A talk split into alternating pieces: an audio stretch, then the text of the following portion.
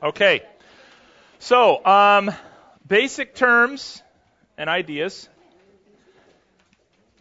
Let's go over these. These are these are terms that you'll find in your How to Read the Bible for All It's Worth book. This is the textbook for those of you that weren't here last week. I recommend it. You don't have to order it, but if you want to build your library, the book I'm recommending is called How to Read the Bible for All It's Worth.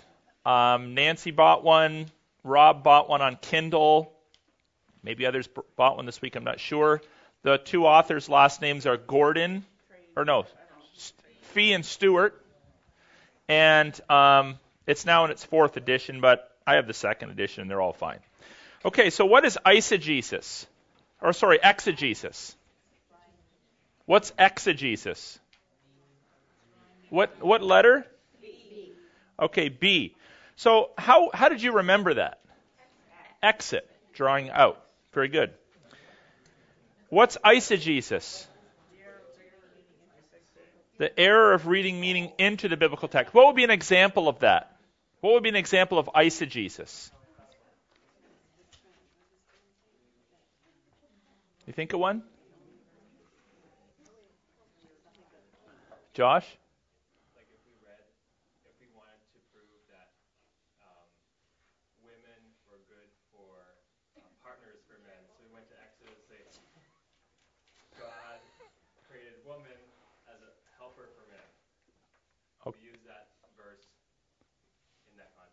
Okay. I was I was getting a little nervous here. I was wondering where you're. I was starting to sweat. Let's, let's throw this guy a lifeline. Okay. Do you remember the ridiculous one I gave you from uh, Esther? The king wrote his order, or the order is written to the people in the king's name. So I've actually heard a guy use that as an argument that the King James version is superior because it's a version of the Bible written in the king's name. Okay, so reading in is not what we want to do. What's genre? What is it? Okay, C or B? Okay, C. A distinct type of literature, of which the Bible has several. What are some of the genres of the Bible? We haven't gotten into them, but you probably know some of them. Yep. Okay, apocalyptic, poetry, history, prophetic Proverb, Psalms. Yep. Okay, very good. Epistle. Hermeneutics is. What is it? The art and science of Bible study methods, exactly. Then some true or false stuff just out of the, the lecture we did on um, history of the Bible. This is going to spill over into our discussion, the first part of our discussion tonight about selecting a good translation. Uh, true or false? The Hebrew Old Testament was written between 1500 and 400. True. The Greek New Testament was written between 45 and 120. False. Okay, the last one was 95. Canonicity required New Testament books to bear apostolic authority. True. The Septuagint, also identified as the LXX, is an early Greek translation of the Hebrew Old Testament. True. Most bo- modern Bible translations are superior because they have access to a greater number of ancient biblical manuscripts. True. Uh, sunny weather is a good reason to skip class. False. That that's actually worth 20 marks. Uh, God re inspired the translators of the King James Version, making it the only suitable version for English speakers.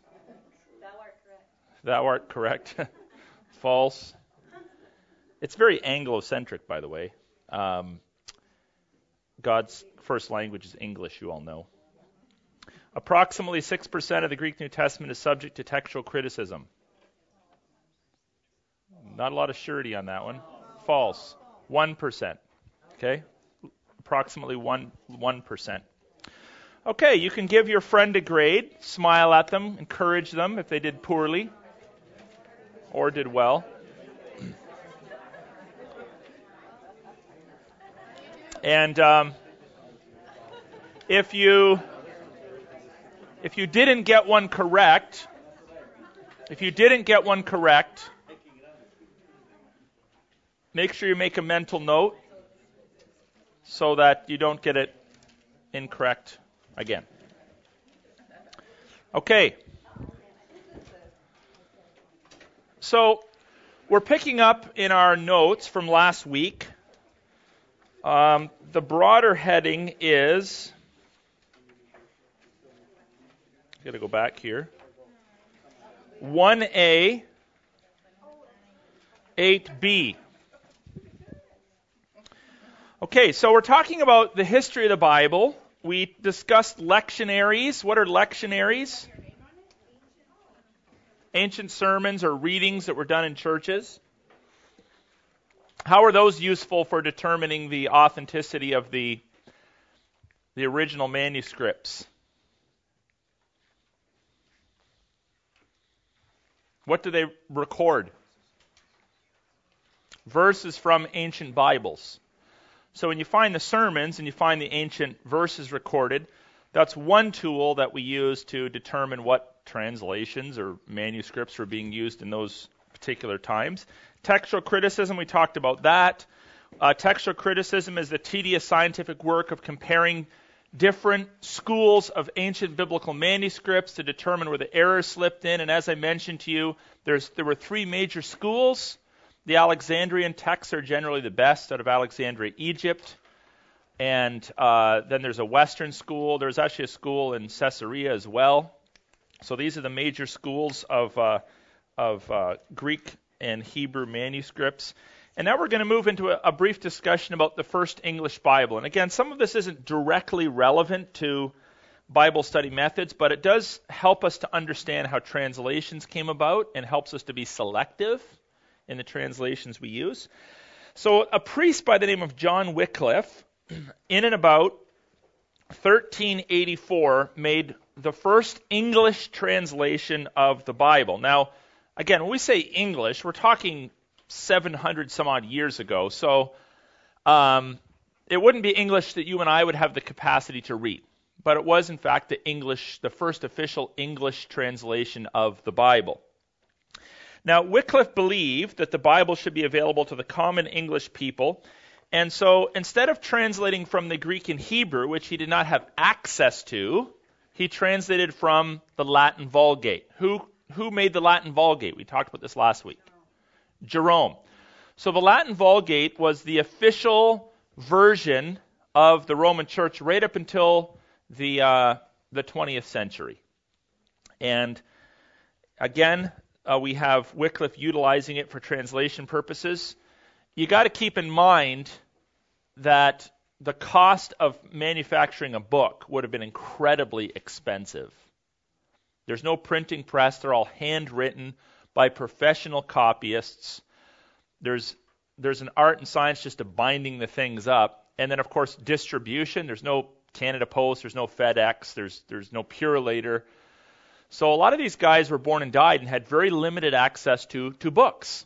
They were precious commodities, and they certainly did not have access to Greek and Hebrew manuscripts. So the first English translation is actually a translation of a translation.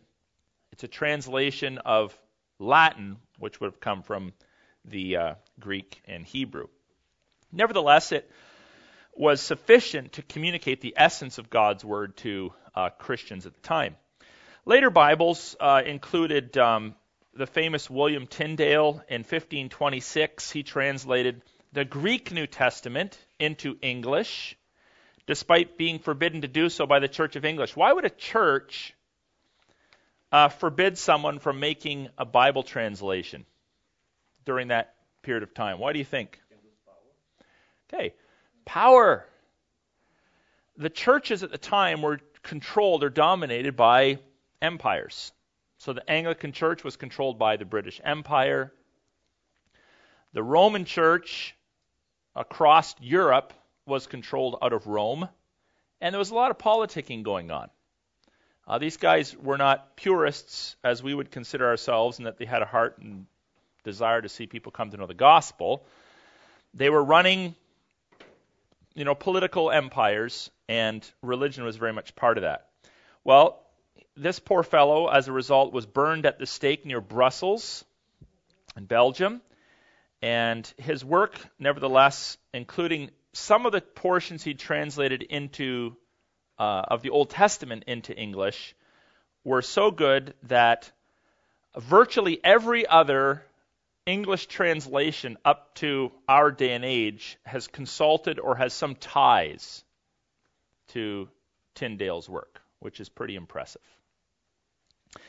And then fast forwarding another century, we have the famous King James Version, which many of us probably uh, grew up on.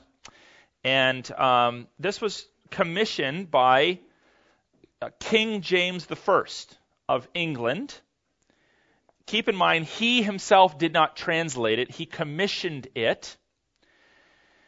And this is perhaps the most famous translation of all time. And it was very, very, very, very well done for its day and age. Now, as I mentioned to you before, it is doubtful that King James was a Christian, as we would think of a born again Christian. He involved himself publicly in homosexuality and other immoral activities. But he nevertheless employed some very capable and scholarly men to translate, to commission a translation of the English Bible. And of course, he could pick the best of the best in Europe because he was a king and he had lots of money at his disposal. So it, he ultimately hired 54 scholars, 54 scholars to work on the King James Bible, and it took them seven years to come up with the translation. And it's considered one of the finest English Bibles for the following purposes harmony, it's pretty consistent in its linguistic quality throughout. Style, uh, it is artistic, it has a lot of poetic flair. And accuracy. Now, you got to keep in mind that the King James Bible, does anybody have one tonight? Okay. So the King James Bible that you have is about the third or fourth revision. The New King James would be like the fourth or fifth. But several revisions have been made uh, to the original, what we would call the original uh, King James Bible. Nevertheless, it endured to the present as a very popular version. And then, what are some of the other Bibles that you are familiar with that have come about in the 20th century and coming into the 21st century? What are some of the Bibles that are used in this room? Just shout them out. Okay, the NIV, the New Inspired Version, New International Version, I should say. The New Living Translation, what's that? The ESV, Brownie points to Susie. Um, so that's the English Standard Version. What else? Mm.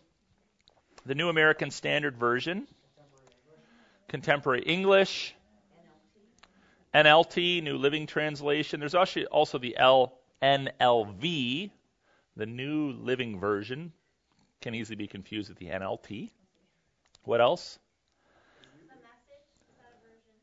Well, we'll talk. We'll throw it in the list, but we'll talk about that in a little bit. So we have Eugene Peterson's The Message.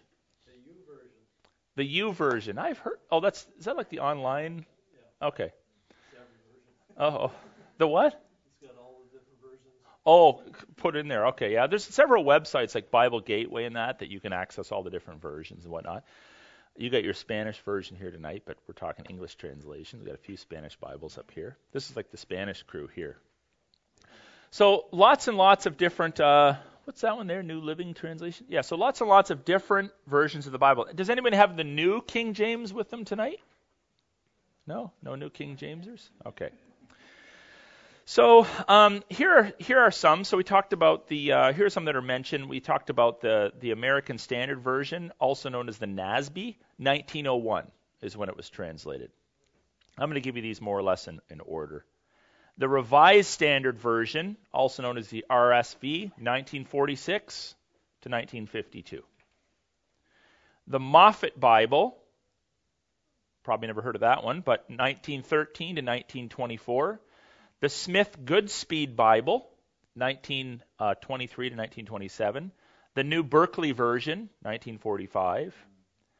The Knox Bible, 1944 to 1949. The Jerusalem Bible, you probably heard of that one, right? Yeah. Uh, when I was in Catholic school, I think they gave us that one. That's 1966. The Good News Bible, 66 to 76. The New English Bible, 1970. The New American Bible, 1970. Uh, the Good News Bible, today's English version, And then there's the New International Version, uh, known as the NIV, very famous, 1978. New King James Version, 1982. New Century Version, 1987. Contemporary English Version, uh, 1991. And then English Standard, uh, 2001, and then updated in 2007. So, how do you evaluate English Bible versions? Well, what it starts with is an understanding of translation philosophy. And there are three basic philosophies that are used in translation uh, processes. Now, this doesn't just apply to the Bible, this applies to translating anything from one language to another. And I'll, I'll describe these three translation philosophies to you, and then we'll, we'll take some of the more popular Bibles we work with and, and plug them in under these translation philosophies. The, um, the first one used to be called the wooden literal. Wooden literal. Now, it sounds kind of strict. So most people prefer to call this essentially literal. And the other reason that we would call it essentially literal is because nothing is really wooden literal in its translation. It's impossible to translate pretty much any language that I know of into another language word for word. Grammar changes, nuances change. It's just it's just not possible. So if someone says to you, "I prefer this version of the Bible because it's absolutely literal," it's not possible. You you got to me- you got to play around with words a little bit. If for no other reason than sentence structure in uh, Greek and Hebrew is not the same as it is in English. So a simple English sentence is subject, verb, object, correct? And then you throw in a bunch of other little things, modifiers, you can throw in articles, adverbs, adjectives, and so forth. But subject, Aaron threw ball. Throw in a the, throwing fast, whatever. But Aaron threw ball. Subject, verb, object. And you identify the subject because it always comes before the verb. But in Greek, it can go anywhere in the sentence. The way you identify a subject is based upon the ending that's tacked onto it. So you, you, you take the stem of a word and you keep swapping out the ending if you want it to be an object, indirect object, modifier, subject, yada, yada, yada. So th- it's impossible to translate uh, with absolute uh, literalness from one language into the next. Uh, nevertheless, the um, wooden literal philosophy does its best to try to stay as close to the structure and language of the original manuscript as possible.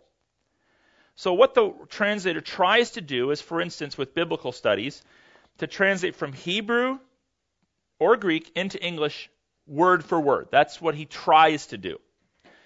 And it's called literal or wooden because it involves very little flexibility. Um, and of course, is applied to varying degrees, even under the versions that fall into this category. Now, such an approach to the Bible in terms of translation is attractive to people because the way you market a wooden literal translation is you say, you know, this is this is basically as close to the Greek or Hebrew as you can get. And if you appreciate inerrancy, you're like, that's for me. So uh, this is why wooden literal translations are very po- popular among evangelicals. But there are strengths and weaknesses. Uh, the approach in some ways allows the reader to um, make the interpretive decisions for themselves. Even if a sentence is a little confusing me because it's closer to word for word, it, it, it puts the responsibility upon you as the reader to make the decision. Well, what does this really mean? The problem is, is that most people with PhDs in li- linguistics are better at making those decisions than we are. Um, so, for those unfamiliar with the original languages, uh, subtle grammatical nuances uh, may be easier to detect in wooden translations. And of course, it takes away from the translator the task of making interpretive decisions for you.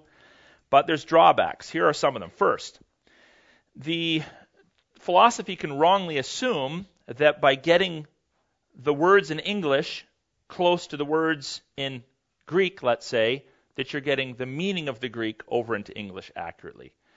Many people would argue that, in fact, rearranging the words will allow a person to communicate the meaning that was intended by the Greek writer to a greater degree in English.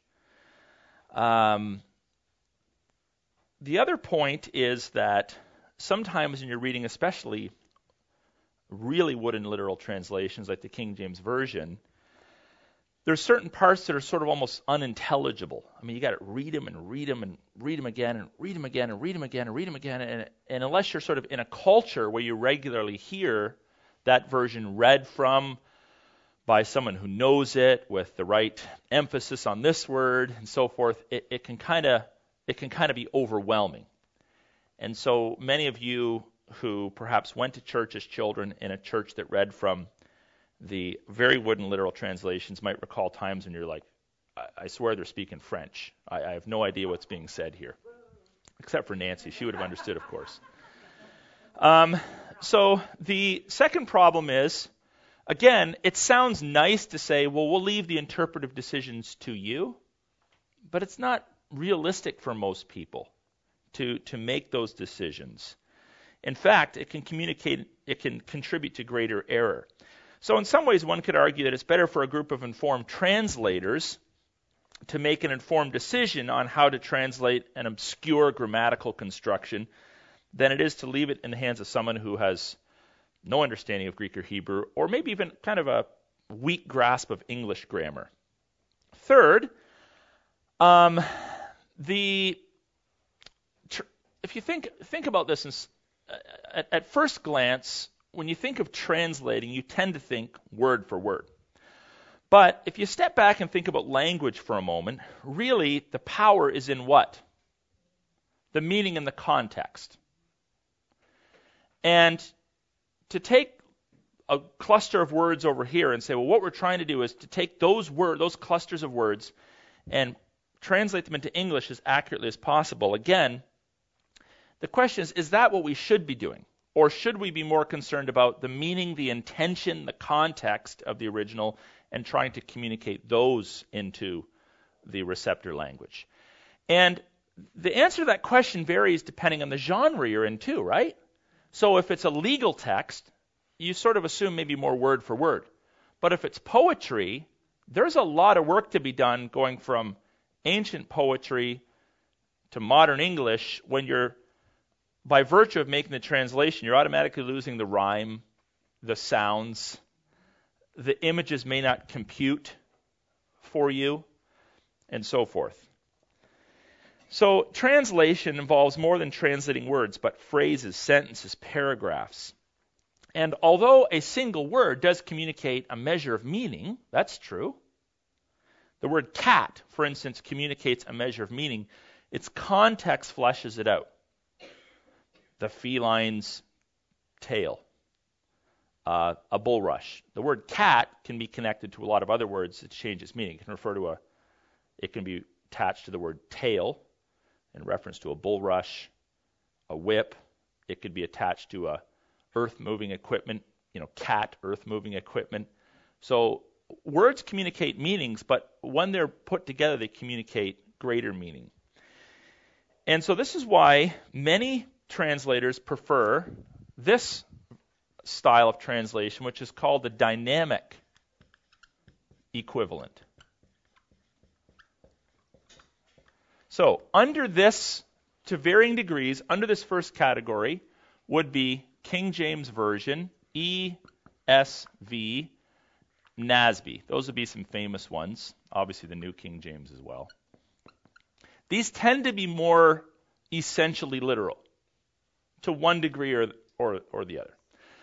Dynamic equivalent. Most famous one would be uh, NIV, which would be more on the conservative side. Over here would be NLT. Okay. Um, CEV would probably be about here. But these fall under the dynamic equivalent.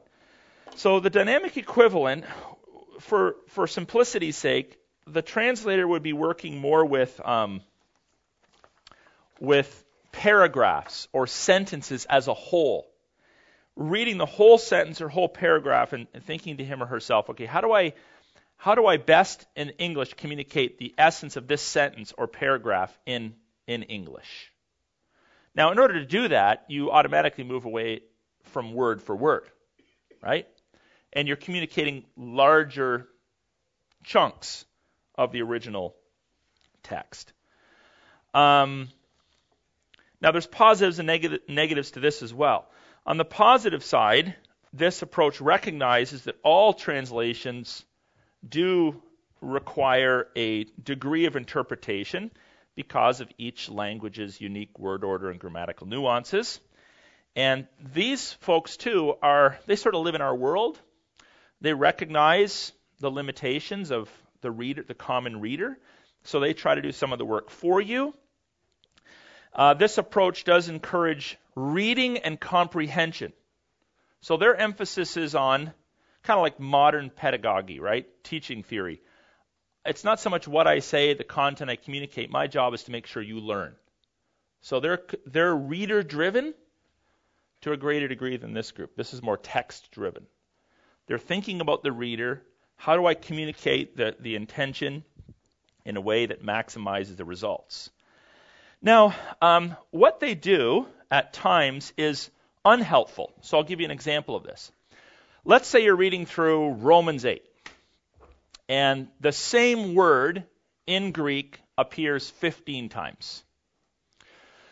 Well, uh, if you see that word in a wooden literal translation 15 times, let's say it's um, let's say it's the word uh, righteousness and you're studying Romans 8, and it says righteousness, righteousness, righteousness, righteousness, righteousness, right, 15 times in the text.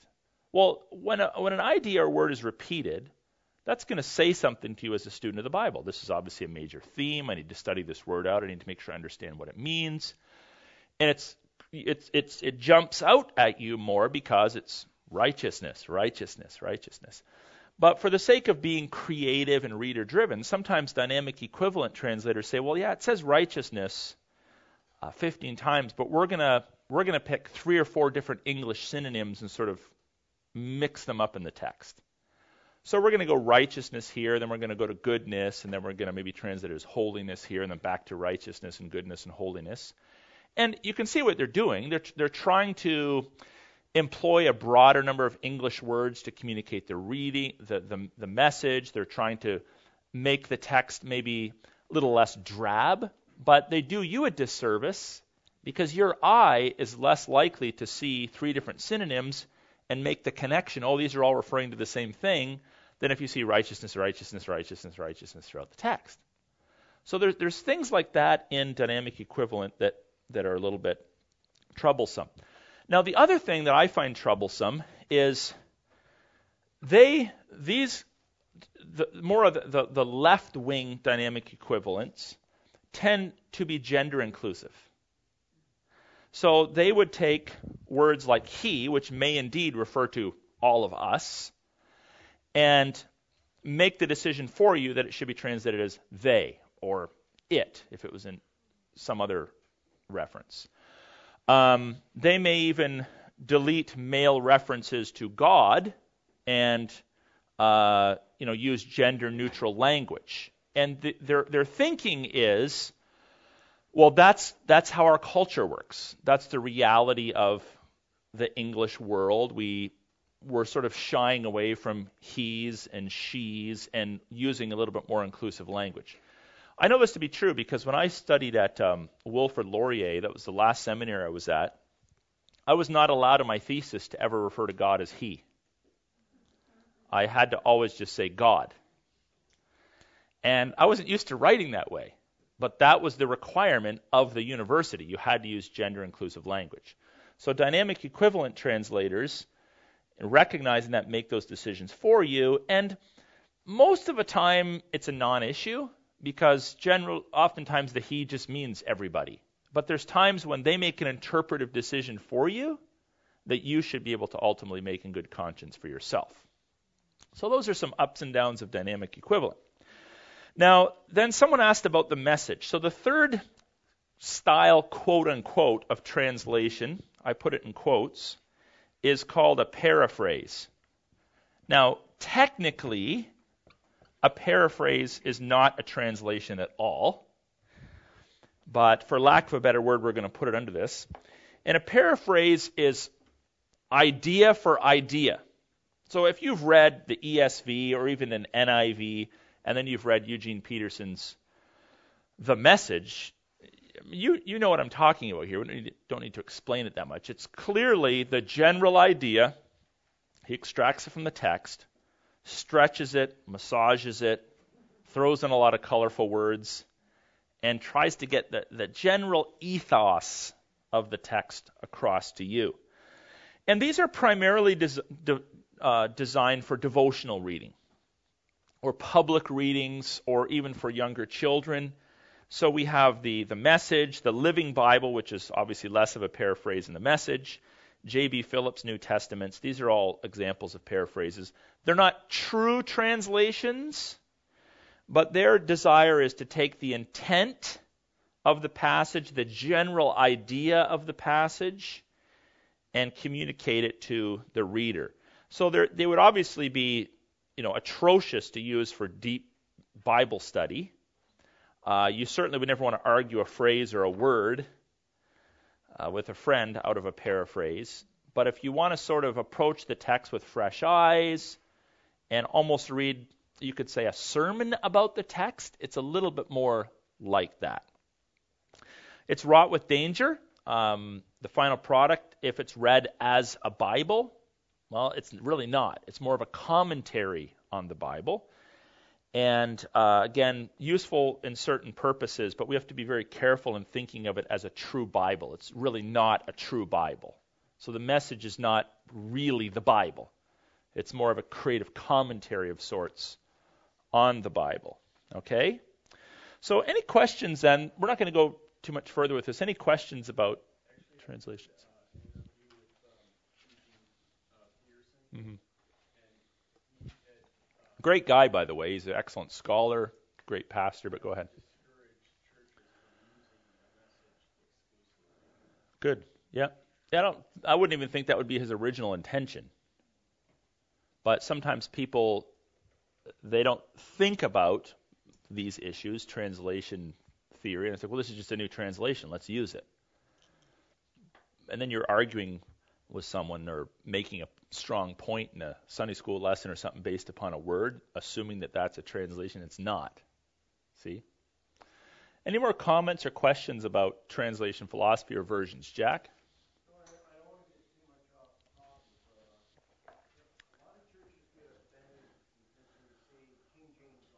Right.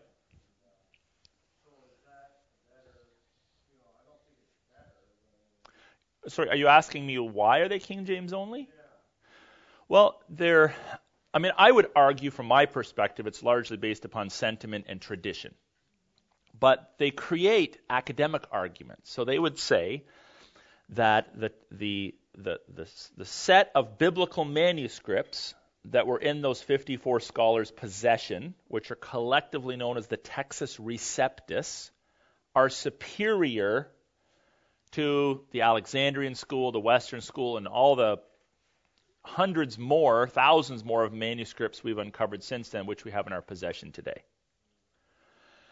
And um, you know, you can go back and forth, back and forth, but a, a true textual scholar, you, you, there's absolutely no way you could argue that with a straight face. It's just simply not true. You can't take a Hebrew Bible translated, or not translated, but a, a copy of the Hebrew Bible from 1000 AD, which was the, the earliest Hebrew Bibles that King James would have had in his possession at the time. So only 400 years old. And say that is superior than the ones we have now, which you know predate Jesus Christ by several centuries. It's, it's pretty hard to argue that. So it's not that the Textus Receptus has like major issues in it or errors but it's just not as it's not as clean and as archaeologically sound as the many, many more manuscripts that God has blessed us with having in our generation. We have a lot. Some six to seven thousand on the New Testament alone, fragments or larger sections. Someone over here, Lauren? I was going to say it's interesting if you look at the NIV today, how much of the phraseology is outdated. Oh yeah. Now it's only Yeah. what 40 years old. Yeah. And already they're using phrases we don't use anymore. Yeah. Well, you know that's that's an interesting point because I don't think we should get hung up on on a particular version and say, you know, this is the only version for everybody for all of time. I when we started this church, I preached from the CEV, then I went to the NLT, and then I went to the ESV. I was sort of testing the waters, seeing seeing what I felt comfortable with and others. And before that, I, I, I, I was at a church prior to that that required the New King James. Before that, NIV. I've only preached one sermon in my life from the King James. I'll tell you about that one. Um, I was a guest preacher. I was about like 20 or 21 years old, and I was asked to preach at a church in Gladstone, Ontario. Like Gladstone's one of those towns. If you, you know, sneeze as you're driving through it, you'll miss it. Tiny little church. I was asked to preach, and they said to me it has to be King James. Um, so fine, I went and preached, but I when I do guest preaching, they don't get an original sermon from me. So I took one of the sermons I preached at the church I was at, which was in the NIV, and I preached it out of the King James. But I made the mistake of not practicing reading it out loud in advance. I like butchered it. so, and it was very clear I was no longer used to the King James, even though when I was a kid, that's all we used. I, I thought Jesus, uh, you know, King James were friends or something. I thought about it. Now, for practical purposes, here what I would, here's what I would recommend for us English speakers. You should own one of each. So you should have in your possession a good, solid, wooden, literal, or essentially literal translation. You should have a dynamic equivalent. You know, pick your, pick the one of your choosing, and you should have a paraphrase. And when you study the Bible, um, you know, not knowing Greek and Hebrew, read the texts, and what this will do, we call this in um, in hermeneutics uh, raising the disputables or raising the issues. If you're going to be a good student of the Bible, you first of all have to identify in the text well, what are the debatable points, or what are the points of interest, or what are the things I should be thinking about. Um, so you, you read all three, and then you uh, this will become clearer as we move through the Bible study step ladder, but you start to identify the key issues in the text that you need to study. And then you go to the tools that you need, which we will discuss later in the course, to sort through the particular issues that you've identified. So I'm a, I'm a big advocate in having them all. I regularly read from the, the NIV and the ESV. Regularly. Um, it's not that common that I'm into the NLT or CEV anymore, and not so much into a paraphrase. But definitely the first category and the second category, I'm kind of back and forth between them. And in terms of these three, they're all good. It's just that, as Lauren mentioned, uh, you know, this is several hundred years old in terms of its English. This is over a hundred years old, and this is, you know, more or less recent. So they're kind of in the same school in terms of the degree to which they're literal, but it's just different generations. And then same with these, but the NLT would be great if they didn't go into the gender, gender neutral stuff. I, that concerns me. Okay. So, um,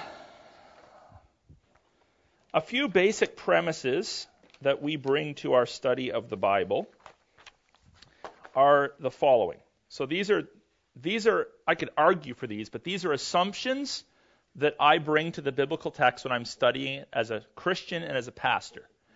And I would like for you to have these assumptions too, but even if you don't have these assumptions, you should be aware of what your alternative assumptions are.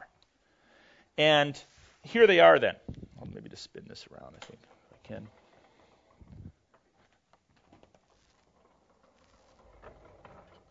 The Bible is, make you do some guessing work.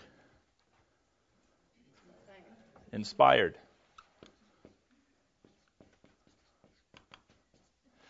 What are the, the three or four big I words that we attach to biblical study? it's inspired, it is inerrant, and it is infallible. Inspired, inerrant, infallible. What do we mean by inspired? Someone give me a definition of inspiration. We're taking our cue from 2 Timothy 3:16. It's God breathed, exactly. More specifically, every single word written in the original document was precisely what God wanted it to be. 2 Peter 1:21. So when we talk about inspiration, we're talking about the Bible being God breathed. And as evangelicals, we believe this. In fact, you can't be an evangelical and deny this. Okay? You can be a Christian, but you can't call yourself an evangelical. Now, one of the questions that's asked is how could the Bible possibly be breathed by God when Luke writes differently than John? And John's writing style is a little different than Mark's. We're just talking Gospels now. Or going to the epistles. Peter does not write the same as Paul's. So there, there seems to be like a human element in the text. So um, not only that, but there, there are different I, I use this word carefully because I remember 20 years ago in Bible college, I asked my professor a question on the spot, and I said, because um, I never thought about it before, are there grammatical errors in the Bible? So if if you're reading John's work, like is John's grammar as good as Matthew's? And he said, yeah, actually, in a sense, yeah, there are. Like Luke is a Luke Luke's Greek is better Greek. Whoever wrote Hebrews, awesome Greek. So there's different levels and qualities, you could say, of Greek in the text. So clearly we have the human element in there. We're not ta- errors. I'm not talking about um, uh, you know, errors of content or the wrong words. I'm talking about, in a sense, uh, there's more sloppy Greek and there's more polished Greek in the Bible. And perhaps I never asked the question, but perhaps the same could be uh, said of the, the, the Hebrew. So, how do we deal with this? Well, we need to make a distinction between uh, dictation, this, this idea that in, inspiration means dictation. Inspiration does not equal dictation. Inspiration does not equal dictation. It's not like, you know, here's Matthew, and I'm the spirit, and I'm like whispering into his ear, and he's recording the words. Rather, our uh, view of inspiration is that the writer is fully engaged, his mind is turned on, he's thinking about his audience, he's processing his understanding of Scripture, and God is overseeing the process to ensure that everything that winds up on the page is what God wants, without violating personality, writing style, you know, taking him from grade 8 to grade 12 Greek, you know, honoring his academic background to make sure that the book is, you know, very much a product of the author, but also uh, a reflection of what God wants, word for word. Um, in addition, one must note that in actual fact, best as we can tell, most of the, the, the writers of, let's say, the Greek Bible employed scribes to actually do the writing for them.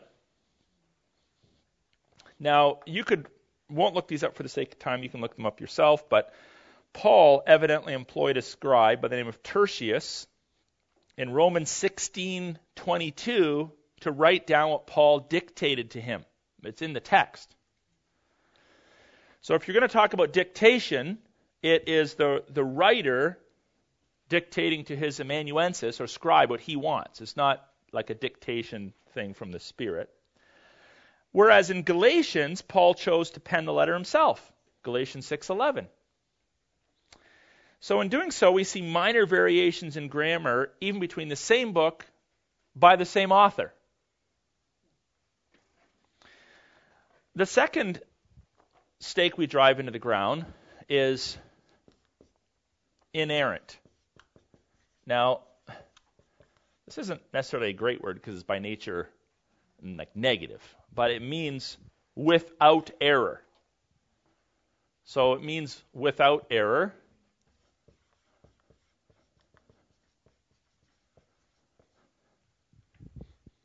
It is inerrant. Again, normally those who accept the orthodox definition of inspiration also accept inerrancy. Now, this, it, this is a historic doctrine that flows logically from inspiration. The Bible doesn't spend a great deal of time trying to prove its own inerrancy. It assumes it based upon the fact that its author is ultimately God. But we can ar- uh, logically say, well, because it's inspired, then it should be inerrant.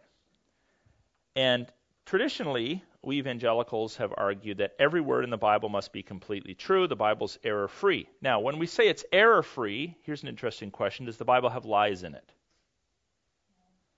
Yes, it does. Several lies. Satan lies, and his words are recorded in the text. But here's the difference there's a difference between recording lies and recording untruths as lies and untruths and claiming error, claiming truth statements that are in fact lies. So all the words that Satan whispered to Jesus in his temptation were lies, and they're recorded for us in the Bible. But they're truth. They're truthfully recorded as lies. Now, you might say, well, isn't that obvious? Yeah, it is. But this is where the open the Bible, pick a verse, grab it, and swallow it method needs to be avoided because you may happen to be opening it and picking out a lie and believing it to be true. So you got to read the context.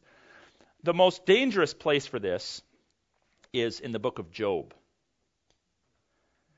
Okay, Job, chapters 1 to 3, his suffering and his demise.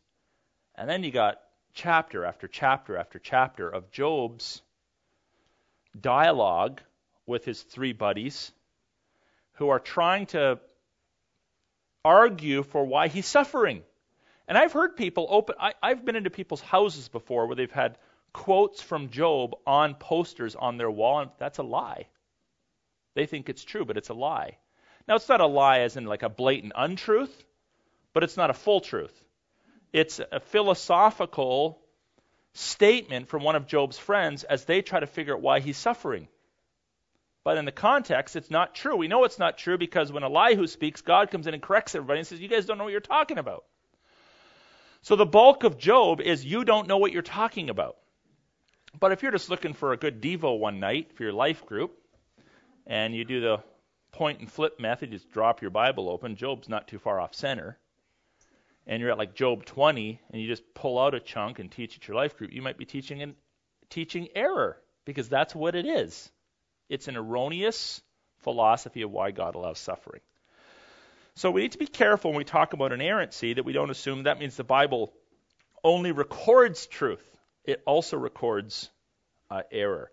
Genesis 3 is another classic example where the serpent utters lies about God to try to convince Adam and Eve to sin.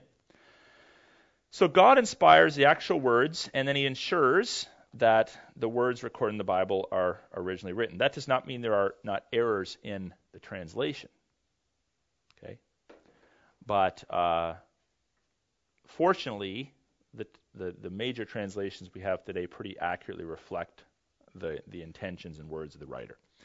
Another thing that we uh, believe in is not the law of non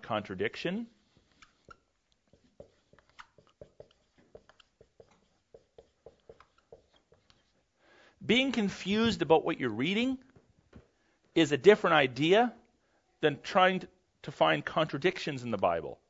I've had plenty of conversations and debates with atheists and people of other world religions in my life, and they always try to find errors and contradictions in the Bible. And they're always, always apparent contradictions or an absolute naive and ignorant reading of the text.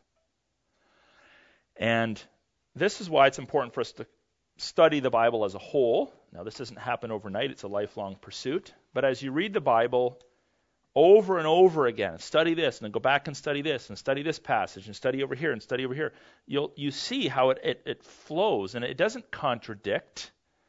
There's different nuances, different angles, different literary styles that are employed to communicate a message. But nothing that is said in one part of the Bible that is true is contrary to what is said in any other part of the Bible. So, without a lengthy discussion of the various attacks that have been made against Scripture, uh, over the centuries, uh, we certainly need to recognize that there's a difference between an apparent contradiction and a real or actual contradiction. So, as evangelicals, and again, the purpose of this course is not to defend all these positions. Take my apologetics course for that, but we're just making, we're just laying out our assumptions on the table. We rightly assume that those who have found alleged errors in the Bible have only pointed out an apparent error, but real and actual are different words. So the Bible by nature is a book void of contradictory statements or doctrines. Fourth idea, it's harmonious.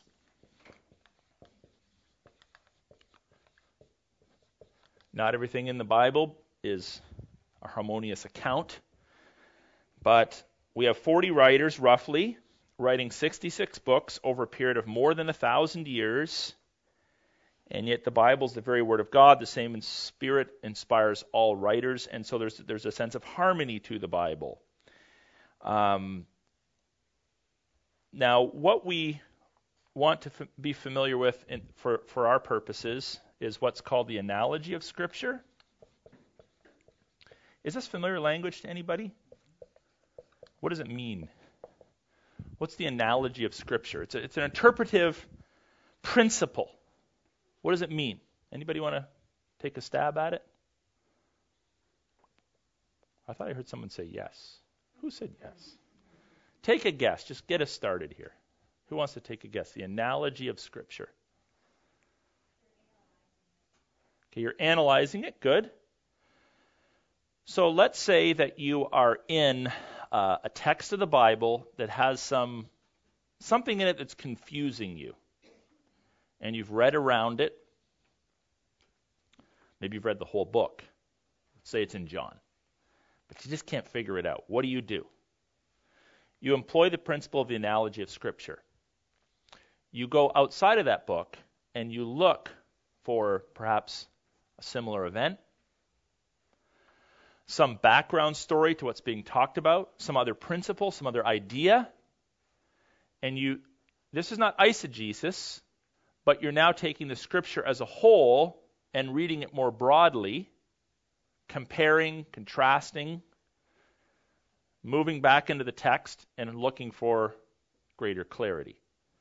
So you'll notice this if I'm preaching. I might be preaching from a text and I take you outside of that passage to another verse to maybe shed light on it really what I'm doing is the analogy of Scripture. Now, I'm doing that because I believe in the harmony of the Bible. If I don't believe in the harmony of the Bible, I should never do that. But the harmony of the Bible allows me to compare and contrast all the texts of the Bible to bring greater clarity to the one at my disposal. How do you decide where to look to pick a different text?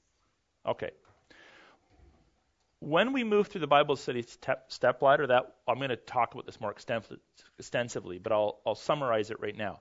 The first thing you do is you you identify the nature of the difficulty. Is it about the meaning of a word? Is it about the meaning of a phrase? Is it about uh, a geographical reference that's confusing you? Is it about a cultural or customary issue that's confusing you? Is it a doctrinal issue that's confusing you? And so forth. You try to identify, categorize the nature of the issue. And then uh, we teach a process whereby, let's say it's a geographical issue. Uh, it's confusing you. They're going up, they're going down. They're going up, they're going down. Well, then you step out of the Bible in that case into, like, let's say, a, a geography textbook, and you familiarize yourself with the geography of the land, then you can jump back in. Or you can go to other passages of the Bible using a concordance that maybe uses the same place name or reference to the same location. You study out those contexts, and that'll shed more light on this geographical issue. If it's a doctrinal issue, then you get out your concordance or utilize your understanding of the rest of Scripture, and you look up other passages of the Bible that are talking about that same doctrine. You read them, you study them. And then when, you come back to the text, that gives you greater clarity or if it's a customary issue. You may, may need to look at the, the history of that custom as it appears in the Bible, or you may need to step outside of the Bible and look at extra biblical material that will help you to understand the custom and then come back into the text. So it's it's it starts with identifying the issue. So, for instance, if I was writing um, a like a really detailed exegetical paper on Ephesians six, you know the uh, the, the armor of God. There's a lot of imagery in there, right? Helmets and swords and spirits and and then there's phraseology like um, you know, the heavenly realms. What does that mean? So as I'm working through that text, if I want to be really detailed, I'd go through it verse by verse. I'd read my different translations. I'd try to raise out the key issues, make a list of them, 10, 20 different issues that I want to study out. And then I categorize them. Okay, heavenly realms, what is that? That's a phrase. So I'm going to do a phrase study. Um, breastplate of righteousness. I could be focusing on the whole phrase, breastplate of righteousness. I could be focusing on breastplate. I could be focusing on of. There's 30 different ways of using of in the Bible. Or righteousness. So I categorize the issue, and then I start to thumb through the Bible to find similar passages that will help me to understand each of these phrases or each of these ideas and I, be, I begin a process of validating or invalidating my conclusions. So the first thing I do is how many different interpretations are on this? Maybe in my reading I discover there's three. And then I start to think, okay, what seems to fit this context the best? So I reread the passage, reread the passage. I, I, you know, go back to sister passages. I, I look up other places in the Bible where breastplate or righteousness are used, and I begin to draw my conclusions. So that's just real quick, but we're going to um, expand on that progressively. Okay? The fifth, the fifth thing that we keep in mind when reading the Bible is that the Bible is a book of a progressive revelation.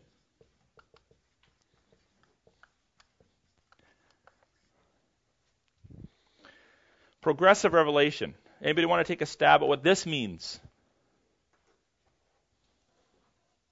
Lauren? We didn't get it all in Genesis. So stop telling your friends, I'm going to step on some toes here, that in the Genesis record when it says, let us make man in our image, that that is proof of the Trinity. Please stop it. Because there's no way in God's green earth that for the first couple of thousands of years that that was being read, or a couple of hundreds of years that anybody saw the Trinity there. Because they didn't have the incarnation yet, they didn't have the New Testament.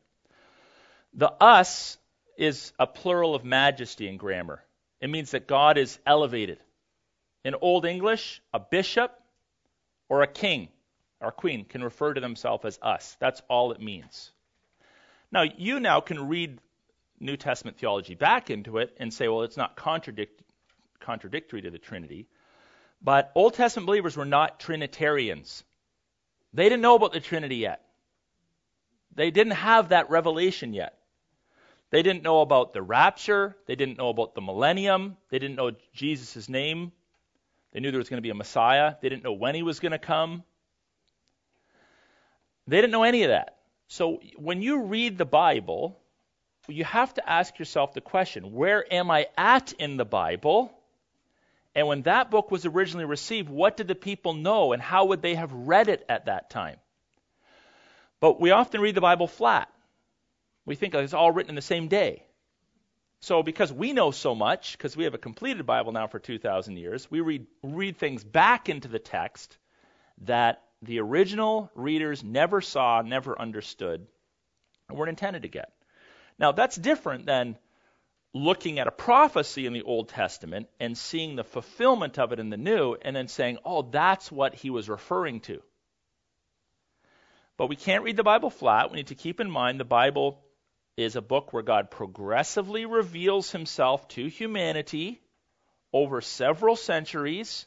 So when I am studying, for instance, the book of Joshua, my first responsibility, as best as I'm able, is to ask myself the simple question How do the original recipients understand the book of Joshua? And if I've got that done, I've got 95% of my job done. Not how does a guy with Matthew, Mark, Luke, John, Acts, Romans, 1st and 2nd Corinthians, Galatians, Ephesians, and so forth and so on, on read it? I got way more revelation. What were they thinking? What was on their minds at the time? And you go through the Bible. This is why, you know what, we taught the history class too, because it's helpful as you're reading through the Old Testament to realize it wasn't all written in a day. It records a lot of time. What were they thinking? What did they know at the time of Micah that they didn't know at the time of the judges? So as we read through the Bible, you're in the book, you're thinking, what did what did the original recipient mean? And one of the principles we we often repeat over and over again in biblical studies is the text cannot mean to you what it never meant to the original recipient. With this exception, progressive revelation adds color.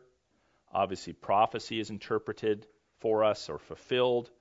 There's nuances you can see in the text through the lens of greater revelation, but you can't you can't read the Bible flat as if we all got it in one day.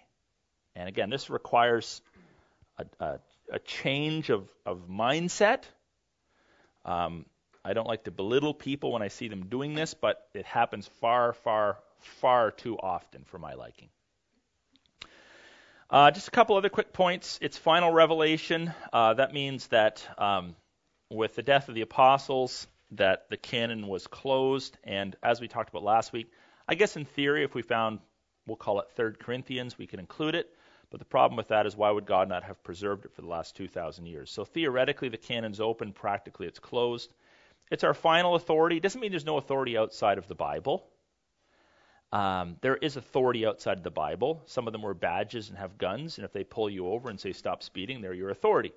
But final authority for matters of truth and practice, Christian life rests in the Bible. And then the Bible is contextualized. Biblical interpreters must study a text in keeping with the rules and regulations that govern the following things literature, culture. That means, like it or lump it, you got to become a student of grammar, terminology, expressions of speech, cultural practices. These things also change over time. So here is, if you remember nothing else, nothing else in our six weeks together.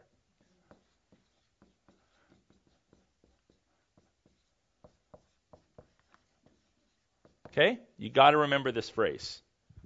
Context is always the king.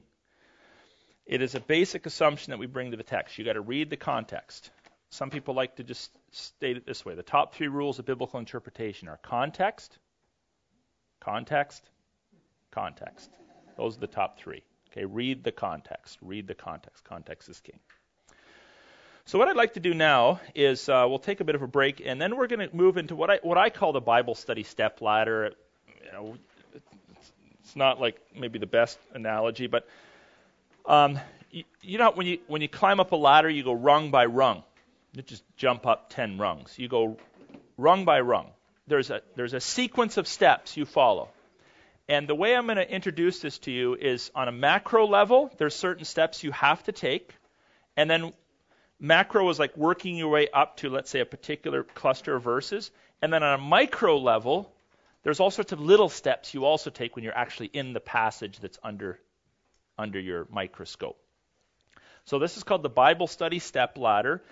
And you got to be familiar with all of these steps, okay, and move through them sequentially if you're going to do justice to the biblical, uh, to God's to God's revelation for us through the Bible. Okay, we'll just take a few minutes. There's some snacks back there. When the lights get flicked, that means we got to come back together.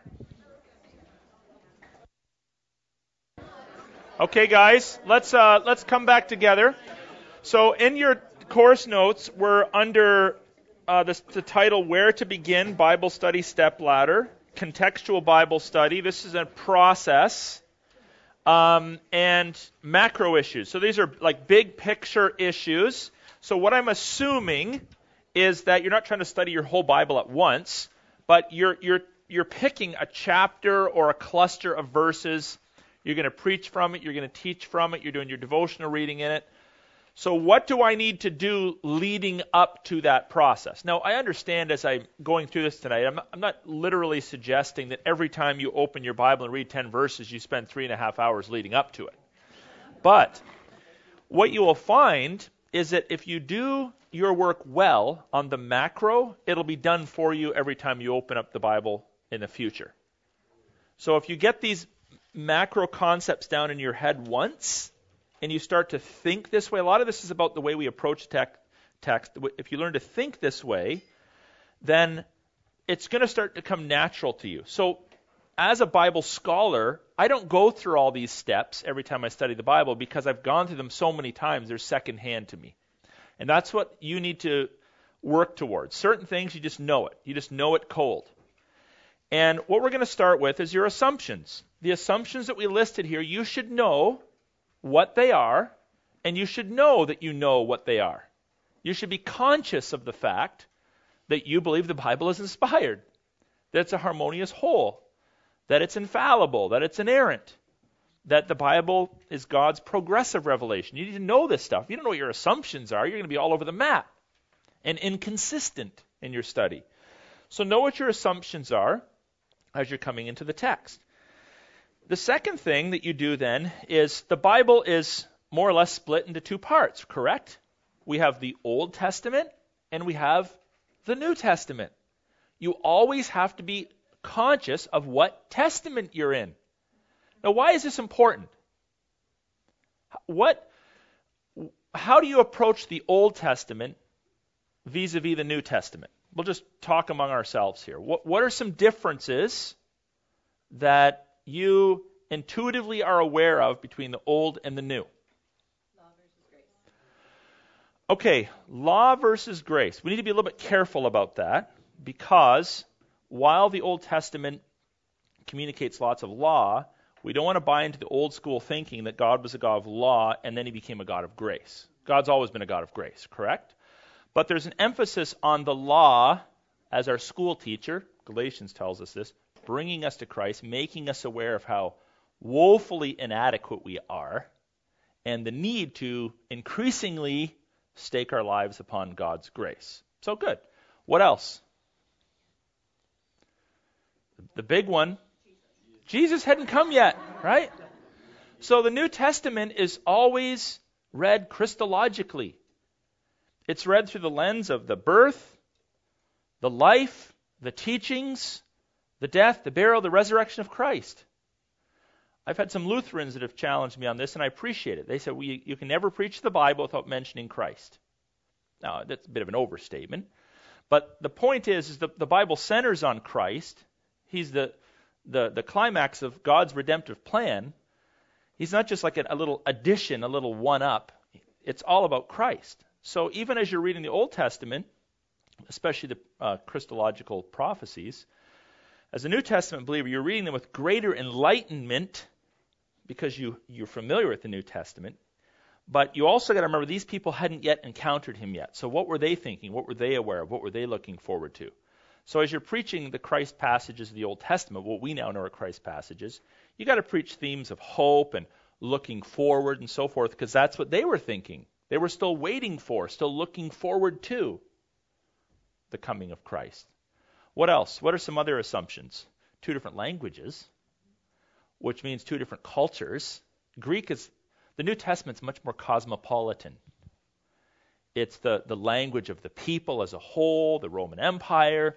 It's a letter to people over in Rome, people up in Galatia, people over in Palestine. It's cosmopolitan in its flavor. That means you're going to have far more cultural issues in the New Testament than the Old. Because the Old Testament is one small ethnic group, very ethnocentric, one culture, one people. It's, it's much more localized in its teachings. And a lot of people don't think about that. Um, it's like there's a difference between Essex and Toronto. One's cosmopolitan, one's more local. The Old Testament is uh, has as much cu- cultural diversity as you might find in Essex. The New Testament has the cultural diversity of Toronto.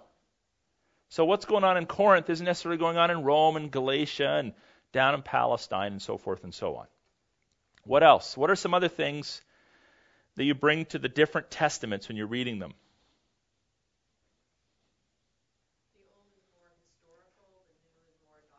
Okay, good. A lot of history. Part of that is because it's written over such a lengthy period of time and is recording such a breadth of human history. So when you're reading the Old Testament, I know some of you are like, oh, I don't want to learn more stuff, but you have to know that there's different periods of time. When you're reading a book, you need to get to a point where you know this book was written before, this section was written before Abraham. This was after Abraham. This was during the, uh, the captivity, or this is during the period of the judges, or this is during the United Monarchy, or this is the divided monarchy, or this is an exilic book. Sorry, you got to learn it. Because if you don't know the time period that the book A was written in and B was recording, you're going to misread it, hands down. So you have to read the Old Testament with a high degree of historicity in mind.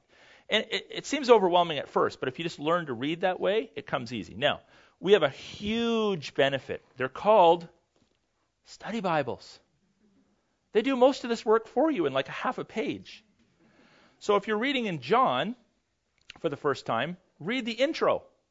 It gives you most of this information. You don't have to buy another book on it. So it's there, but you need to be familiar with it because it's going to impact the way you read it. So several other considerations we could we could mention, but those are some key ones.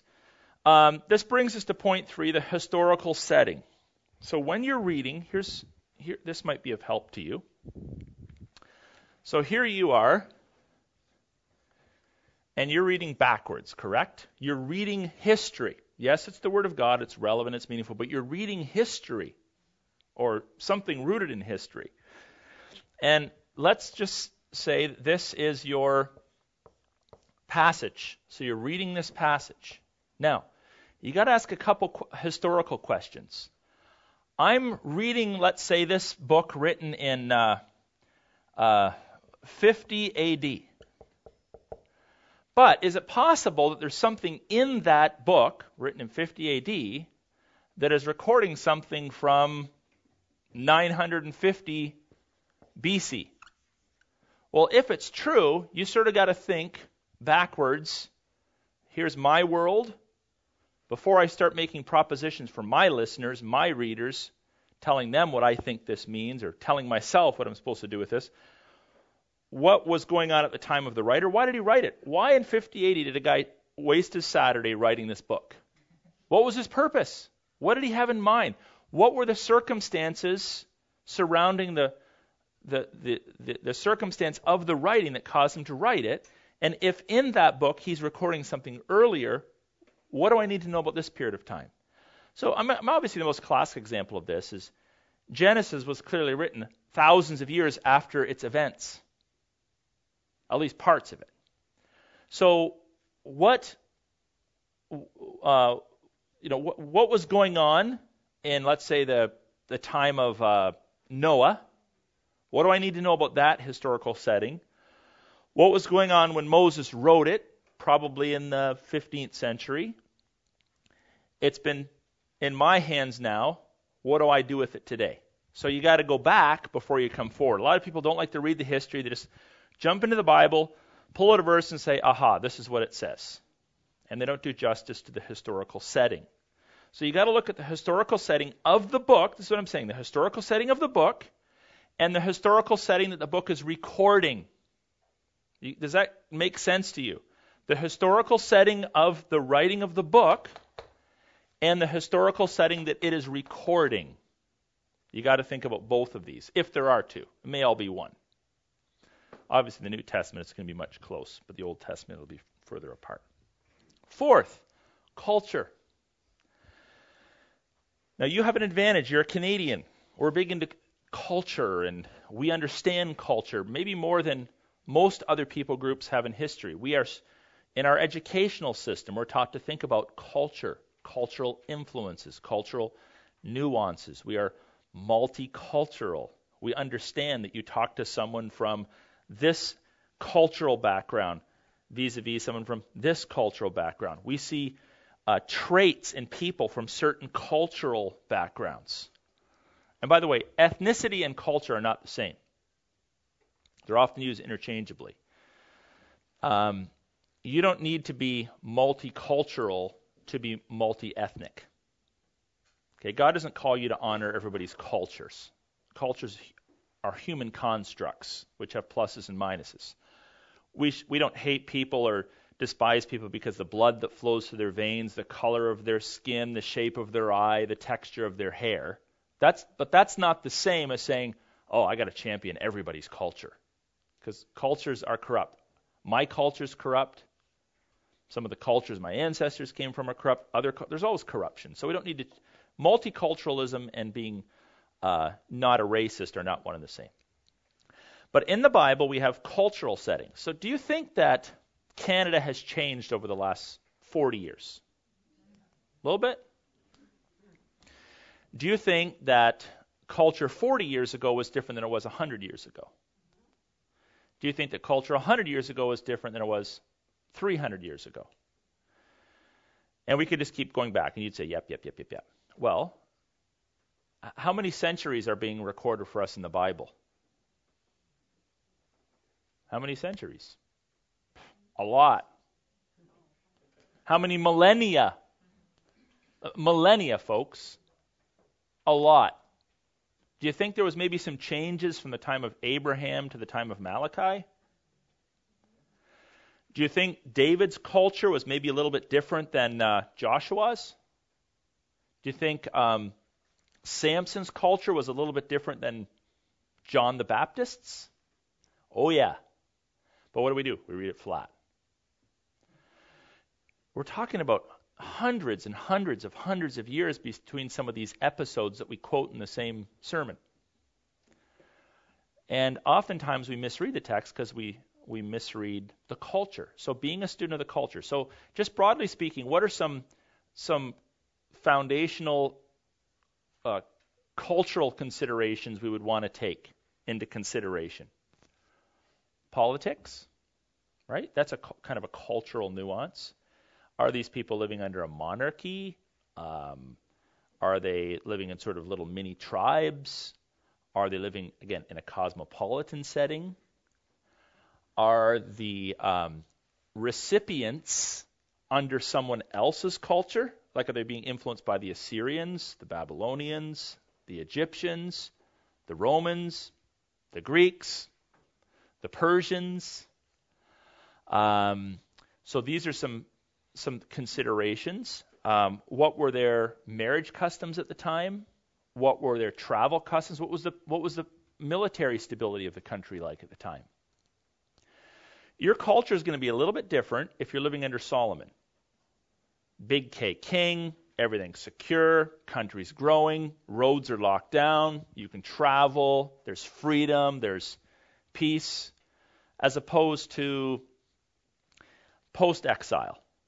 The Persians are ruling, the roads are uh, broken up, there's marauding bands up and down the roads, somebody else is breathing down your neck, controlling you using someone else's currency these are these affect culture. So you don't need to know every aspect of ancient culture. How is that even possible? But you have to learn to start to think about culture and probe into the text to see how culture affected whatever it is that you're reading. Lauren, did you have a comment? I think I might have saw a hand coming up. Or mm. what were you thinking about? Polygamy? okay. So, how many of you heard someone say uh, either polygamy is condoned in the Bible, or uh, you know the Bible's inconsistent because it has polygamy in it? Anybody? Name one passage in the Bible that condones polygamy. Name one where God's like, go ahead and be a polygamist. It's a great idea. Now, study every passage that contains polygamy and ask yourself the question how's that working for you? In every situation, it's not explicit, but implicitly, there's always a problem. Sister wives fighting, distractions, adultery tagged on. Well, they're living in a culture where polygamy was the thing to do. Now, why was it the thing to do culturally? Why was it the thing to do? And don't just say because they, the guys like having sex with multiple women. Why was polygamy a part of ancient Near Eastern culture? Succession. Why is that important? Like we, we like kids too, right? Any difference in the ancient mindset about children compared to our generation? Pardon me? Okay. That's partly true. Labor, military strength. Exactly. The the Old Testament is very in a say in, in a sense, heaven is on earth. So what are the God's primary blessings? You need to know these. Cold. What are God's primary blessings that come up over and over and over again in the Old Testament? Is it a new heaven and a new earth? Is it resurrection life? No. Crops, children, peace, and lots to eat and drink, new wine, oil, grain, and a long life. Now, these that God was speaking into the lives of his people. That was the revelation he gave them at the time. There's there's there's um, a heavenly dimension, but it's a little foggy. Okay, there's I do not believe that any Old Testament believer had a developed view of heaven or hell. They had some sort of an understanding of the afterlife, but this is why when people study the word Sheol in the Old Testament, it sometimes confuses them. Because sometimes it's like these it seems like more the, the grave, because at times it's referring to the grave. Um, but as the Bible sort of unfolds, the word Sheol starts to take on increasingly like a, a heavenly, a, a futuristic, an eternal dimension. Even heaven, I mean, we have such a crystal clear understanding of the fact we are going to heaven someday that we read that back into the scripture and assume that when Joel talks about his redeemer or Job talks about his redeemer living, that he understood everything that we know. He didn't. God had not fully revealed his plan and purposes. By the way, we're going to get to heaven and be surprised how little God has revealed to us. you know, we're just looking through a glass dimly, as the Bible says in 1 Corinthians. Um, but culture, so marriage customs. Sometimes God accommodates the culture while not condoning it. You can't read the Bible and say everything in the Bible God is condoning. Sometimes He accommodates us in our foolishness in light of our culture for uh, a period of time, and then he's sort of like, you know what? You're big boys now. It's time for a new lesson. And then it's time for a new lesson. And then it's time for a new lesson. So you have to read the Bible progressively. You can't just plunk yourself down in Genesis and say, oh, everything that happened in Genesis, we should be doing in our church today. You should be polygamist. Uh, if your daughter in law uh, dies or if your if your son dies and your daughter-in-law is without child, it's your job to go in and impregnate her. No, this is the kinsman redeemer uh, expectation in the culture of the time. Several things like that in the Old Testament that are going on. So culture, very very important cultural setting. Uh, I'll just we could we could talk ad infinitum about this. I'll give you another example.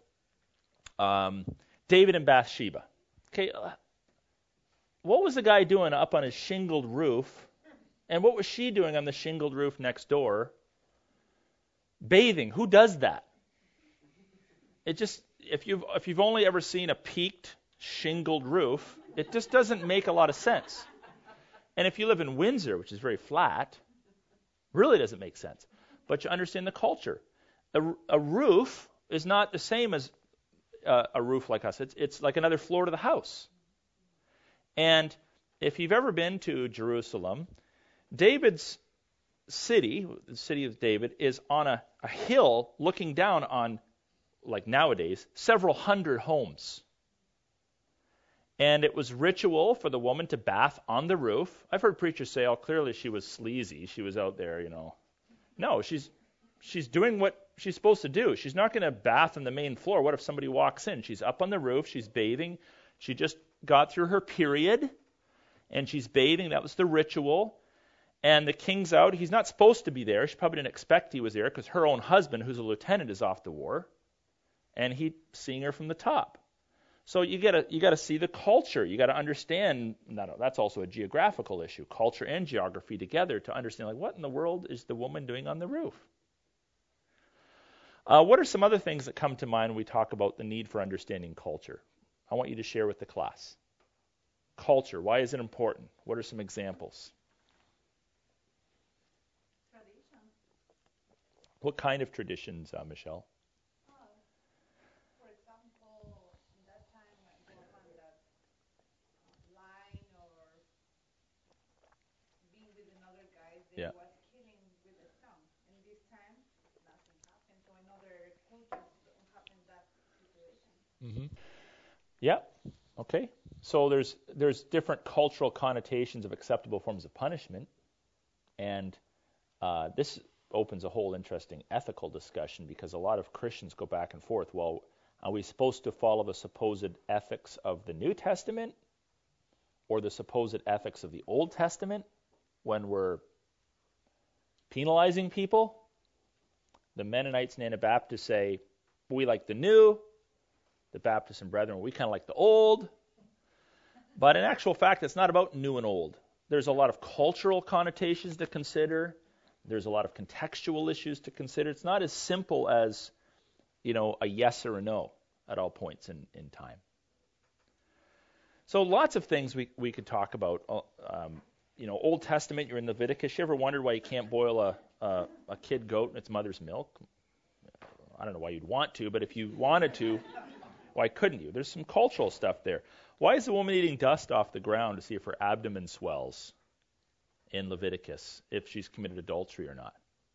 A lot of cultural stuff going on there that you need to sort of delve into to understand. Sometimes we just don't have enough information to interpret them dogmatically, but other times you can find it, and it's very helpful. Fifth point authorship. Who wrote the Bible? People say, well, God wrote the Bible. Okay, I get it. In a sense, he did. But who wrote the Bible in space and time using writing instruments? Who wrote it? Human beings. How many? We're not 100% sure, 40. but probably around 40 because we have um, some books that don't identify the author who wrote Chronicles, the chronicler. That's what he's actually called in biblical studies. So we don't know who wrote every book.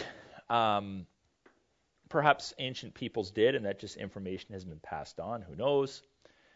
Uh, the Psalms I mentioned on Sunday, several different writers. So why why would an understanding, if you if you can get to it, why would an understanding of who the author is help you in your study of the Bible?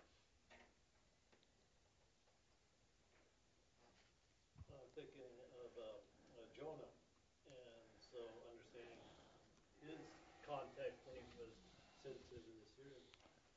Okay, good. Jonah seems like a big meanie if you're a New Testament missionary.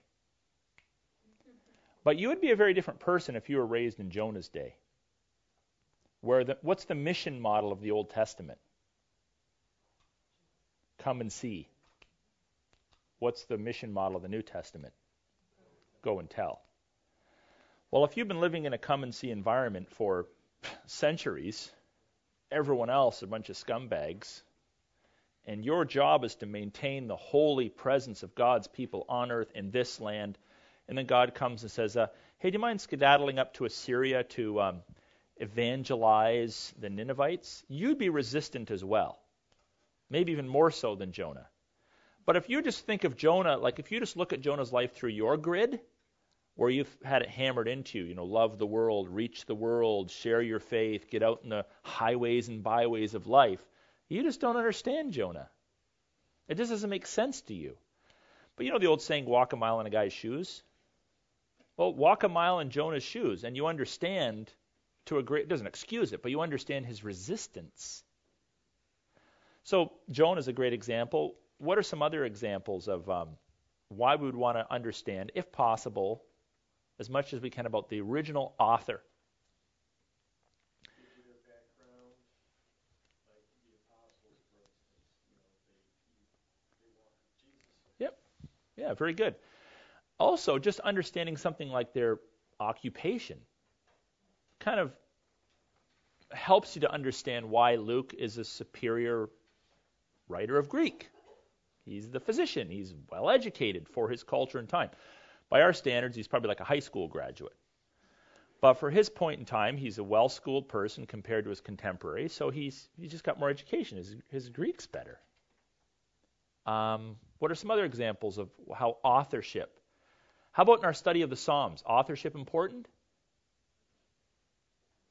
Why create in me a clean heart, O God? Cast not your Holy Spirit from me. Who said that? Why did he say it? Because he had an adulterous affair. You know the guy, you know the circumstances. It's a whole lot more powerful and meaningful than if we don't know who wrote it. So always identify, if you can, there's certain books we can't, like Hebrews, but always identify the author and find out as much as you can about him. Now, they're all hymns, but um, that's not a slight against women, but they just happen to all be males because they were the people God selected to write. Kathy? Slightly related. Were the um, apostles and Jesus literate? Yes. Do you think all? Yeah. I think they all would have been. The the um, the Jewish, you know how there's like uh, sort of some stereotypes today of Jews being very intellectual, uh, good in business. In actual fact, this is it's not a, about the blood that flows through their veins. It's actually connected to history. Jewish people have perhaps been one of the most literate people through right back to the time of writing. It was always very much emphasized because they tied literacy to revelation. So if you're going to be a holy Jew, you kind of need to learn to write. So they would school even the the lower classes in in Hebrew, and depending on the lingua franca, if it was Aramaic at the time or later Greek, they would have been familiar with that as well. Yeah. Yeah. A good question though. Um, you know, Muslims claim that Muhammad wasn't literate and wrote. Um, that that would be a hard argument to press if Mus- if Muhammad was a Jew, because Jews generally were literate, highly literate, from the time of the development of literacy, obviously. Yeah. This is a little off topic, but is Quran, is it like, is it supposedly written only by him? Yes. Dictated. Yeah, dictated to him. So they have a different view of inspiration. Their inspiration equals dictation. Yeah. Um, okay, location of the writing. This is the next thing you're thinking about. When it comes to location, think about, just like in this diagram, think about a, a few different things. We use the word location. What can this mean? Okay, where was the writer? That's a locational question. Where was uh, the reader, meaning the original reader? Where was the event or events? Right? So these are all locational questions, and they're not all the same. Or maybe the event, the reader, and the writer are all in the same spot. But maybe they're not. Maybe it's a northern prophet writing to the southern tribes. Maybe it's a southern prophet writing to the northern tribes. Maybe it's a southern prophet writing to the nor- to the southern pro- uh, tribes about the northern tribes. So you, you got to think location here. This is very important. So where was it written? As best as you can tell, where was it written? Where were the recipients or the recipient? Where were they located when they received it? And the events that are being recorded, where are these events? So this is important. And this is where you get to look at some maps. And again, read the intro to your study Bible. Audience.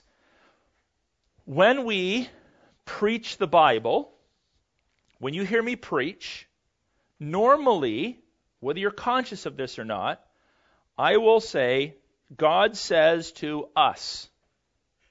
God wrote to us. This is God's command to us.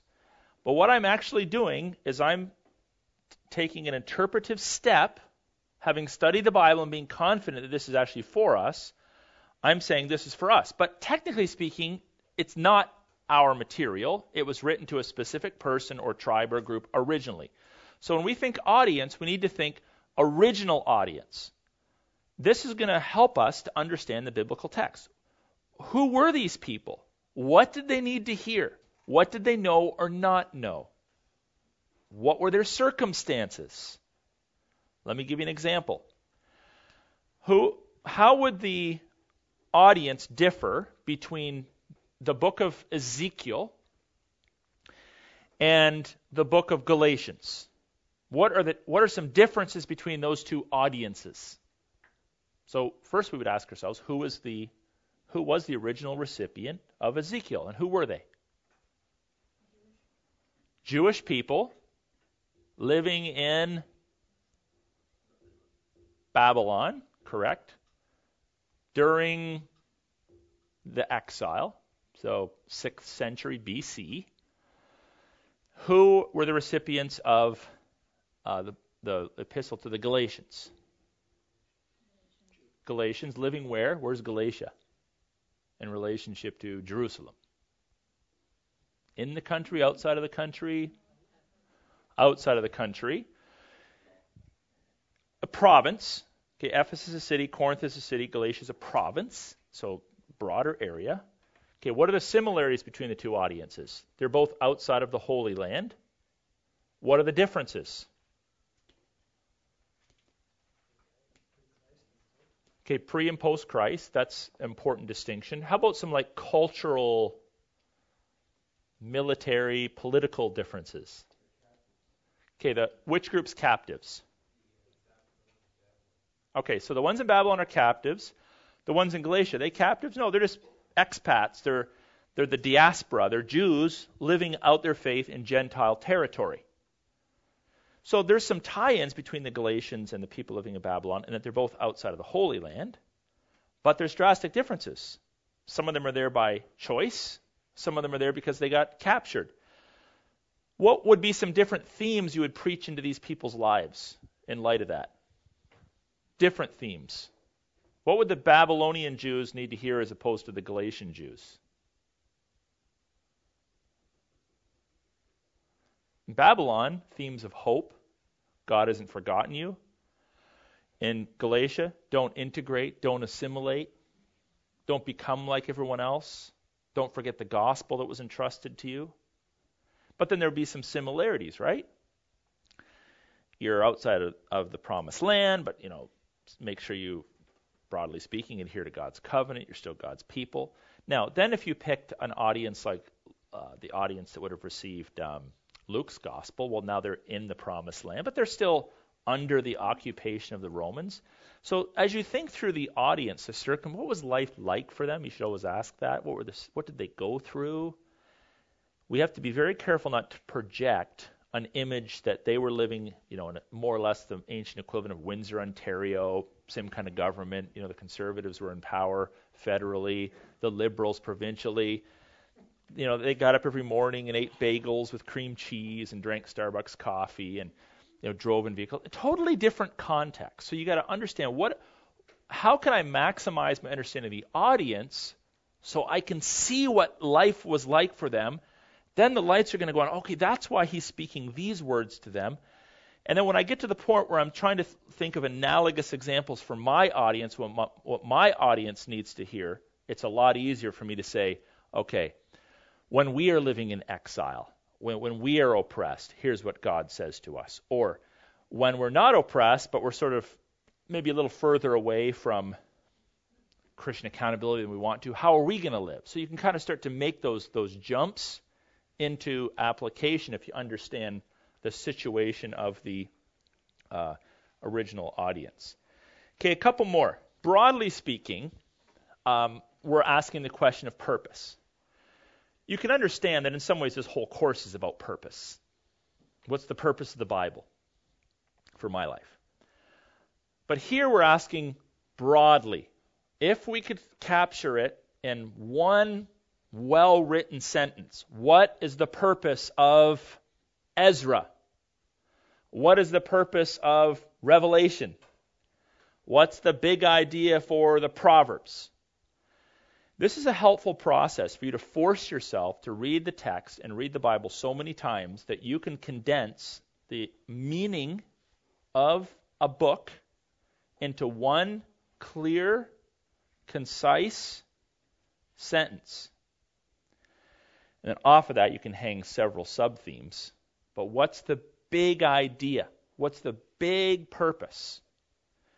Now, this is going to become easier as you're answering the questions that have led up to it, but then you're going to also look for things like repetitious teachings or teaching that seems to be like highlighted in the text, um, circumstances the writer's wrestling with. So if you looked at, let, let's just be really broad here, really broad Genesis, Exodus, Leviticus, Numbers, and Deuteronomy, the Torah. Let's work with this a little bit. What would be maybe a sentence that could capture, in a nutshell, the broad teaching of the entire Torah? You know, we don't have a lot of time to work on this, but just throw something out. Okay, it would have to include the word God, because he's the primary character. Laws would be would be a, a maybe a, a, a good place to start. Now, is there more than law? So we probably got to there's there's we don't get into the law until we're sort of moving through it a bit. So maybe we got to even broaden it out a little bit more. God blessings, uh, covenant, promises, expectations. These are some key words. We see, yeah, that kind of captures it. Blessings and cursings, covenant, law, God. And you take these key concepts and you would summarize them into one sentence. You kind of work at it, work at it, refine it, refine it. And then that's going to provide with you for you a macro purpose as you go into the text. Then you're going to take the big idea and now you're working through the text, you're breaking it down bite-sized pieces, bite-sized pieces. How does this passage serve this broad purpose? A lot of theologians have actually tried to um, wrestle with what's the center of the whole Old Testament. And several proposals have been made, but um, books have been written on this. If you could condense the whole Old Testament into a sentence, what would it be? And I remember years ago being in an Old Testament theology course, and we spent a lot of time on this. And w- uh, we didn't really arrive at an answer that everybody agreed with, but I thought it was a fascinating process. What does it all boil down to? If someone says you have you have 10 seconds, tell me what the center of the Old Testament is. I have to think about that. So you got to, you know, it's it's a difficult question, but it forces you to think. Yeah. What doesn't work? Pardon me? What doesn't work? what doesn't work? Yeah, yeah. How not to live? what happens when you screw up? Uh, but when, when you're dealing with purpose, here's another thing to think about. If my purpose sentence is man centered, it's probably not bang on. If it's all like heavenly pie in the sky, if it's just telling me something about God, probably not, I haven't quite got there. But if somehow my purpose sent- sentence captures something about God and something about me or my audience or us, somewhere in there, you're probably zeroing in because we have this image of you know God and us, and the Bible is somehow trying to bridge this gap or make some connections, if you will. So your purpose sentence shouldn't, shouldn't be, as we say, too theocentric nor too anthropocentric. It should be somewhere in the middle. How does God and man come together, or why are we apart? Something to that effect. So, purpose. Uh, one more, real quick. Genre. We'll talk about some genres later on. We've mentioned them. You, when you're opening the Bible, I'm going to study Proverbs. What's it? What is its genre, or what are its genres? Now, uh, Proverbs basically has one broad uh, genre. It's called Proverbs. It's called proverbial literature, not to be mistaken for a fortune cookie. But you you might be in um, in John, and you have narrative, and you have song, or the Gospels, for instance, called like Mary's song. So you have at least a couple different types. Um, in the, the the the Torah, you have narrative, you have law or legal codes, you have some poetry, right? Um, in Hebrews, you have epistle, but under that you have a lot of rhetoric, argumentative literature, using ancient forms of argumentation, which are a little foreign to us at times when we read it. But understanding rhetoric a little bit is helpful in reading that. So always ask yourself, what genre am I in? Now, if you know nothing about genre, come back for the next four weeks. It's mosquito, the first mosquito of the season. Let's give him a hand. No. Um, so understanding genre is going to be helpful for you in interpreting the Bible as well. Okay? So um, we're going to stop there for the sake of time, and then we're going to continue on the macro and then get into the micro. So next week, do I have a quiz down? Oh, do you have an assignment?